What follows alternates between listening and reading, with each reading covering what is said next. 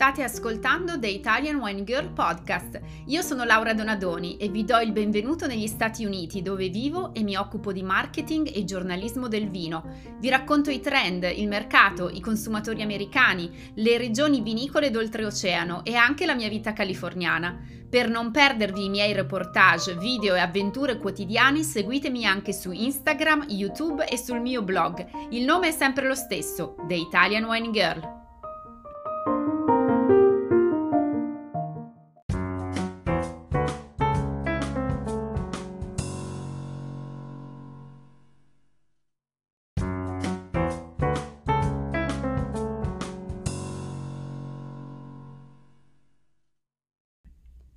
Benvenuti in un nuovo episodio di The Italian Wine Girl Podcast.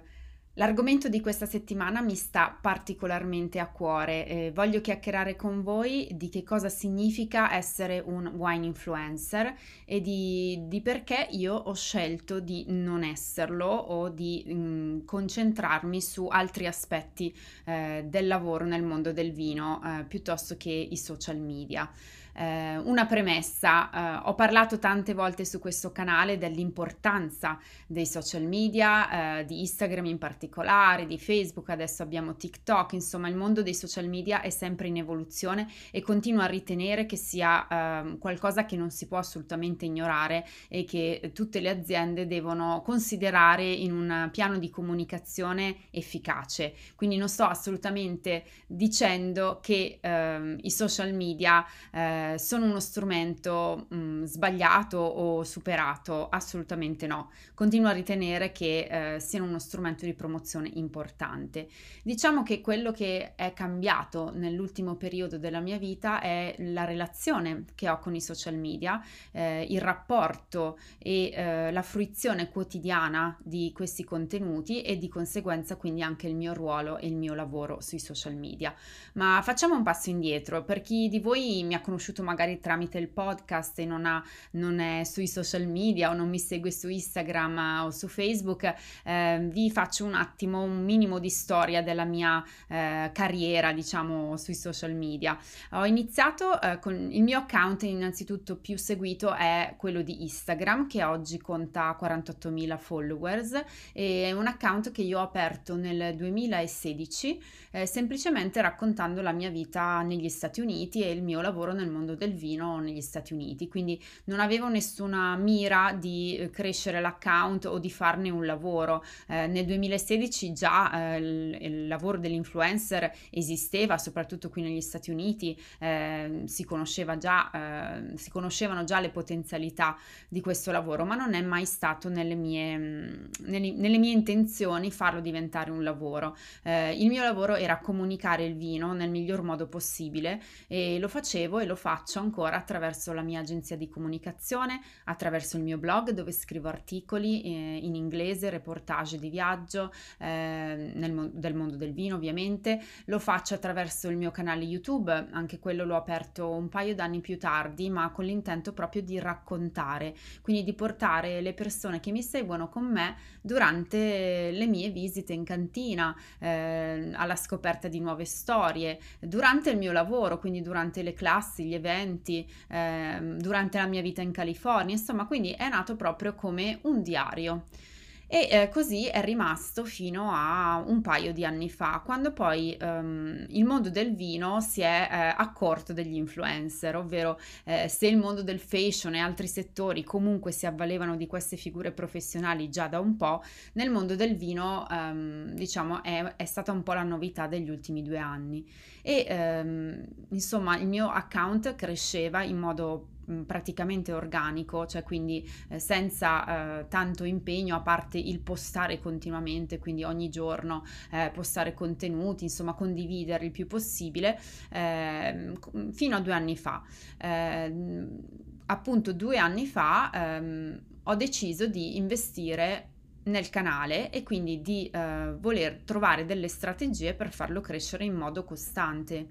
e, e, quindi mi sono avvicinata a tutto il mondo della gestione dei social media, quindi il social media marketing, che non è esattamente mio, uh, la mia specializzazione, tant'è che io per la mia agenzia, quando ho clienti che hanno questa esigenza, mi affido a agenzie specializzate di social media marketing, non è un servizio che io faccio, io sono una giornalista e una comunicatrice, ma non una strategi- stratega dei social media. E quindi mi sono affidata anch'io a una di, di queste agenzie e ho cominciato a capire come funzionavano gli algoritmi che ci sono dietro a questi social media, quindi tutto il sistema che eh, permette a, um, a chi, mh, mm, alle big data company, quindi eh, a Facebook, a Instagram, di guidare eh, i gusti, eh, le scelte, i like, i followers dei propri utenti. E lì mi si è aperto un mondo perché è, si tratta di veri e propri calcoli matematici classici, a me ancora oscuri, che oltretutto continuano a cambiare perché cambiano i trend,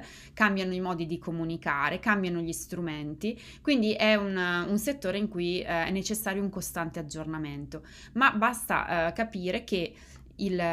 l'intento ultimo di Instagram, di Facebook o di qualsiasi social media è far trascorrere sempre più tempo agli utenti sulla piattaforma. Quindi che tu sia un utente, un follower, chiamiamolo così, un, semplicemente qualcuno che ci va per diletto, o che tu sia una persona che lo fa per lavoro, quindi sei un, un cosiddetto influencer, che è una parola che detesto e poi vedremo perché, eh, il, l'obiettivo di Instagram è che tu sia eh, legato a doppio filo alla piattaforma e ci stia il più tempo possibile. Quindi con questa logica di fondo ovviamente vengono premiati gli account che postano più degli altri, che postano più frequentemente degli altri e che riescono ad agganciare l'attenzione del follower eh, per più eh, tempo. Quindi facendo un breve calcolo, eh, chi più posta e chi più riesce a intrattenere, interagire, agganciare eh, la persona, l'utente, il follower, eh, viene premiato dall'algoritmo e quindi cresce. Eh, quindi per crescere su Instagram bisognava essere sempre su Instagram, commentare più post possibile di altre persone, postare più contenuti possibili, non importa eh, se non avevi niente da postare, ma tu dovevi comunque filmare una story ogni giorno, quindi mettere qualcosa, far vedere qualcosa della tua vita, condividere qualcosa. Insomma, la condivisione è diventata ed è un imperativo. Quindi è diventata una cosa imposta ok? Eh, il lavoro dell'influencer è condividere.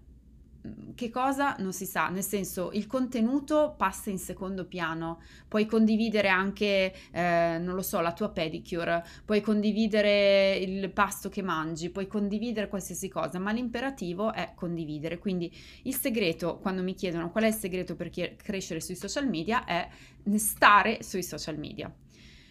E eh, per un po' l'ho fatto, addirittura ci sono anche delle agenzie che eh, si prendono cura di questo aspetto del tuo account per te, quindi se ti vuoi affidare un'agenzia, eh, ci, mm, io non l'ho fatto fino a quel punto, ma eh, ho considerato l'idea e ho approfondito l'argomento, puoi eh, pagare qualcuno per commentare a tuo nome sotto gli account o i post di altre persone per eh, creare il cosiddetto engagement, quindi per essere presente sui social. In quel modo tu inganni Instagram facendogli pensare che sei presente eh, sul social media perché stai commentando a go-go i post degli altri, in realtà è un'agenzia che lo fa per te. E te ne accorgi, li, li puoi trovare questi che hanno le agenzie che lo fanno per loro perché spesso i, co- i commenti non c'entrano assolutamente niente con la, con la, foto postata o con il video postato, ma sono semplicemente delle emoticons, eh, il pollice in su uh, che bello, cioè dei commenti super generici che possono andare bene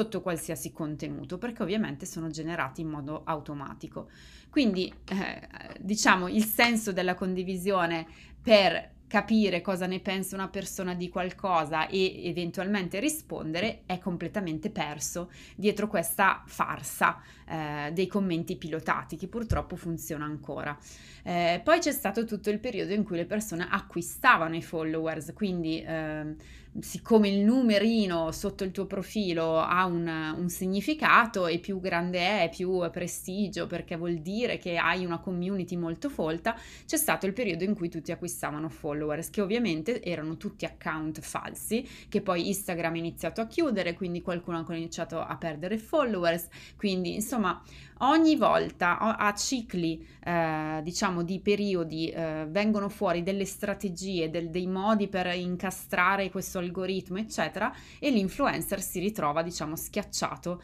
eh, dentro questi meccanismi matematici e di schiavitù secondo me. E quindi niente, dopo essere andata in quel tunnel eh, ho capito che non era, cioè le mie energie non potevano essere disperse in questa maniera e, e, e che per me il senso di essere sui social media non era assolutamente quello di eh, voler crescere in termini numerici per arrivare a che cosa poi. E qui arriviamo al lavoro dell'influencer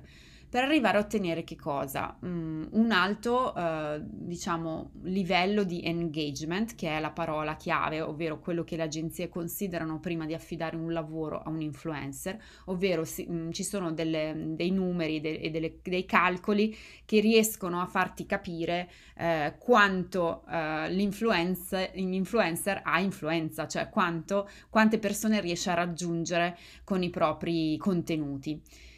e sulla base di questo numerello poi ti arrivano le eh, proposte di collaborazione da parte delle aziende. E lì come funziona?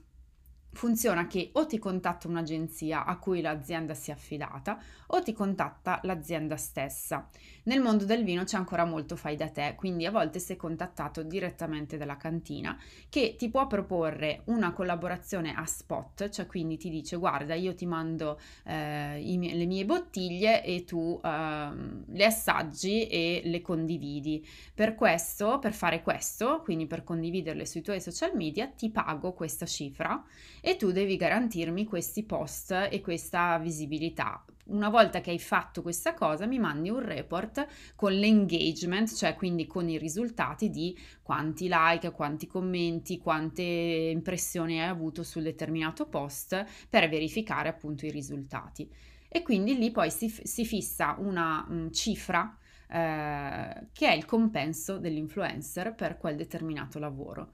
Poi ci sono eh, le collaborazioni che prevedono dei, dei, degli scambi, quindi io ti ospito nella mia cantina che ha il resort, ha la tenuta, ti pago il viaggio per venire qui, eccetera, eccetera, e tu in cambio posti. E l'influencer può decidere se ok mi sta bene, mi faccio la vacanza gratis, vado e intanto posto. Ovviamente eh, gli influencer devono segnalare che si tratta di un advertise, eh, quindi di una, di una, collaborazione pagata, piuttosto che un supplied by, quindi una, eh, un regalo che hanno ricevuto e quindi postano qualcosa che gli è stato regalato. Non tutti lo fanno, anzi purtroppo nel mondo del vino lo fanno veramente in pochi, eh, però dovrebbe essere una prassi di trasparenza nei confronti del follower, dell'utente che sa che quel post fondamentalmente è una pubblicità. Quindi tu eh, in tv salti le pubblicità o su YouTube fai skip quando c'è un advertise e poi passi ore e ore su Instagram a guardare fiumi di pubblicità perché comunque le stories sponsorizzate o eh, i post sponsorizzati sono pubblicità mascherata in un'altra maniera. Quindi è, è un po' questo, questo, questa contrapposizione, no? questa, questa, cosa assurda dei social media. E quindi funziona così. Um, anch'io ricevo tantissime richieste, eh, negli anni ovviamente mi hanno mandato di tutto di più. Io ho, non ho mai fatto uh, review uh, sul mio canale né sul blog né sul canale Instagram perché io mh, mm, non ritengo di, di dover giudicare i vini, io ritengo di dovervi raccontare le storie dietro ai vini quando c'è qualcosa di interessante da scoprire. Quindi eh, io specifico sempre quando mi vogliono inviare i campioni che io non garantisco che parlerò del vino e soprattutto se io non ho visitato la cantina e non ho conosciuto il produttore, raramente, anzi quasi mai praticamente scriverò un articolo a riguardo perché mh, mm, non è il mio lavoro. Il mio lavoro, cioè la mia, mh, mm, la mia missione, il mio obiettivo è raccontare, è ispirare Quindi mh, mm, se io ricevo una bottiglia a casa di un vino che pur sia anche buono, lo assaggio, magari mi piace anche, magari lo condivido in una story e, e vi dico guardate ho assaggiato questo vino, mi è piaciuto eccetera, ma non ehm, dedicherò mai comunque una, un articolo intero a una bottiglia di vino che ho bevuto, eh, però condivido genuinamente quello che mi piace, quindi ho deciso di, di mantenere il mio account in questo modo e di non farlo mai contaminare da... Eh, eh, situazioni a pagamento e questo è ancora così e il mio blog è ancora così e infatti cosa è successo? Ho smesso di crescere su Instagram ovviamente quindi eh, nel momento in cui io sono uscita dalle logiche del eh, cercare continuamente un engagement quindi cercare continuamente di postare qualcosa che sapevo che poteva recuperare più like possibili o più eh, commenti possibili che dovevo assolutamente postare ogni giorno perché più tempo trascorrevo su Instagram più tempo eh, allora riuscivo a crescere la mia community, altrimenti eh, non eh, avrei perso tutto il mio lavoro. Quindi ero entrata in un loop di continua produzione di contenuto che alla fine era mediocre, perché mm, vi assicuro, nessuno ha tutti i giorni qualcosa di, da condividere, nessuno, nemmeno tu che chiami magari la tua amica o il tuo amico per raccontargli qualcosa della tua vita, non lo chiami ogni un minuto, non lo chiami ogni cinque minuti perché non hai niente da raccontargli. Quindi ho deciso di abbandonare completamente queste logiche, secondo me, malsane e di, di, dedicarmi al mio canale in modo genuino, ovvero postare quando ho qualcosa da postare. Magari passano tre giorni e non ho niente da condividere. Perché? Perché sto facendo ricerca, perché sto facendo i miei eventi, perché sto vivendo e in quei tre giorni non è capitato nulla che ritenessi importante eh, per i miei followers o interessante o divertente e quindi non ho condiviso niente. E Instagram allora cosa fa? Ti bacchetta e dice eh no, eh no, su, tu sono tre giorni che non, che non, non crei contenuto e quindi non, non, schiavizzi le persone che ti seguono a stare incollate allo schermo del telefonino. E quindi io ti punisco e quindi tu non cresci invece il tuo collega che vedi che bravo, lui ogni giorno eh, macina qualcosa e sputa qualcosa da condividere, eh, vabbè, non sarà il massimo del contenuto, non sarà la notizia del secolo, non sarà quello che sarà, però la quantità fa la differenza in termini di tempo e in termini di contenuti che eh, possono anche essere vuoti di qualsiasi informazione e significato, ma sono contenuti e agganciano i followers alla, alla piattaforma. Ho deciso che queste logiche non mi appartengono e ovviamente ne ho fatto le spese perché eh, se il mio canale nel momento in cui io rispondevo alle logiche di Instagram e quindi facevo di tutto e di più per l'interazione cresceva in modo mh, costante e parliamo di eh, migliaia di followers eh, al mese eh, nel momento in cui ho deciso di tornare autentica, cioè di, di, ritornare ai miei valori, al perché faccio questo lavoro e di agire di conseguenza, il mio canale adesso cresce, non so, di un centinaio di followers al mese forse, quindi molto lentamente. Ma volevo fare con voi una riflessione. Soprattutto se, sei, se magari lavori in un'azienda, in una cantina del vino o nel settore della comunicazione o insomma ti occupi di queste cose. Ovviamente tu mi dirai, sì, però Laura, io devo vendere il vino e quindi mi devo affidare agli influencer veri, cioè a quelli che lo fanno di lavoro, non a persone come te che alla fine usano i social per condividere, anche per informare, ma non, non, rispondendo alle logiche del social, non hanno quella visibilità, non danno magari quella visibilità che può dare un account che invece risponde a queste logiche. Sono d'accordo, ma relativamente, perché quello che ancora una volta non viene considerato è la qualità a discapito della quantità. Vero, ti garantisco che un account di Instagram eh, che, si, che, risponde a quelle logiche, quindi all'algoritmo, al postare continuamente, eccetera, ti farà raggiungere sicuramente più persone. Ma che persone? Cioè, chiediamoci chi sono i followers di quell'account. Sono followers eh, procurati dalle agenzie che non gliene frega niente del vino e che quindi stanno eh, lì perché sono logiche di eh, agenzie pagate per far crescere gli account, quindi in realtà eh, sì, vedono il tuo vino e la tua bottiglia, ma poi Cioè, eh, cosa, cosa, cosa, raggiungi? Se, se pensi che il tuo brand ne benefici dal fatto che gente che magari non è assolutamente interessata al vino vede la tua bottiglia? Devi fare questa valutazione. Punto numero due, eh, l'engagement. Sì, mm, la gente commenta sotto il post e guarda la story, ma cosa commenta e cosa guarda della story? guarda il tuo vino, guarda la qualità del tuo vino, guarda l'informazione che è stata messa fuori o guarda il ciuffo dell'influencer, il, lo smalto sulle unghie come spesso mi capita quando faccio i miei video, le persone mi scrivono ah ma il tuo smalto era sbeccato,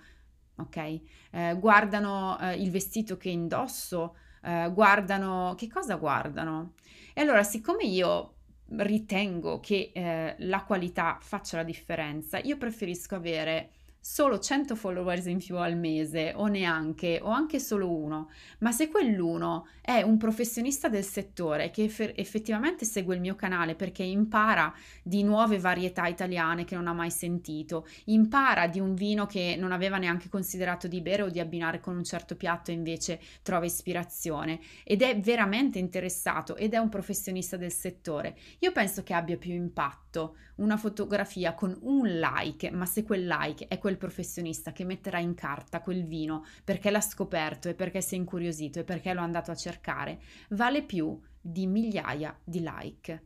Quindi questa è la riflessione che volevo fare con voi oggi. Erano, questi erano i motivi che vi ho detto per cui io non voglio essere considerata un influencer eh, nel settore del vino perché io non voglio influenzare nessuno, io voglio ispirare le persone e lo voglio fare fuori dalle logiche, dalle catene di questi social media. Io social media, dei social media ne voglio fare un uso positivo, ne voglio fare un uso libero dai numeri. Eh, so che può sembrare un discorso un po' naif, ma in realtà non lo è, eh, perché appunto il discorso che vi ho fatto sulla qualità dei followers è qualcosa da tenere veramente in considerazione. Quindi Niente, per concludere questo episodio eh, vi invito a lasciare tutti i commenti che volete qui sotto o a contattarmi a questo punto sui social media. Eh, se non mi seguite ancora su Instagram, lì trovate, vedete quello che vi ho raccontato eh, in questo podcast. Se avete delle curiosità ulteriori, eh, avevo lasciato anche un... Um, un box proprio su Instagram per le domande eh, riguardanti al lavoro del wine influencer. Tanti mi hanno chiesto quanto si può guadagnare, quante bottiglie di vino si possono ricevere gratis a settimana, queste cose qui. Magari queste curiosità, se volete, le condividerò su Instagram in una serie di stories, visto che sono discorsi sicuramente um, più, diciamo, un po' più superficiali più superficiali, più da curiosità, eh, ma qui invece ci tenevo a fare un discorso eh, più profondo e più di prospettiva con voi, che so che amate eh, queste riflessioni. Quindi vi mando un caro saluto da San Diego e ci sentiamo al prossimo episodio.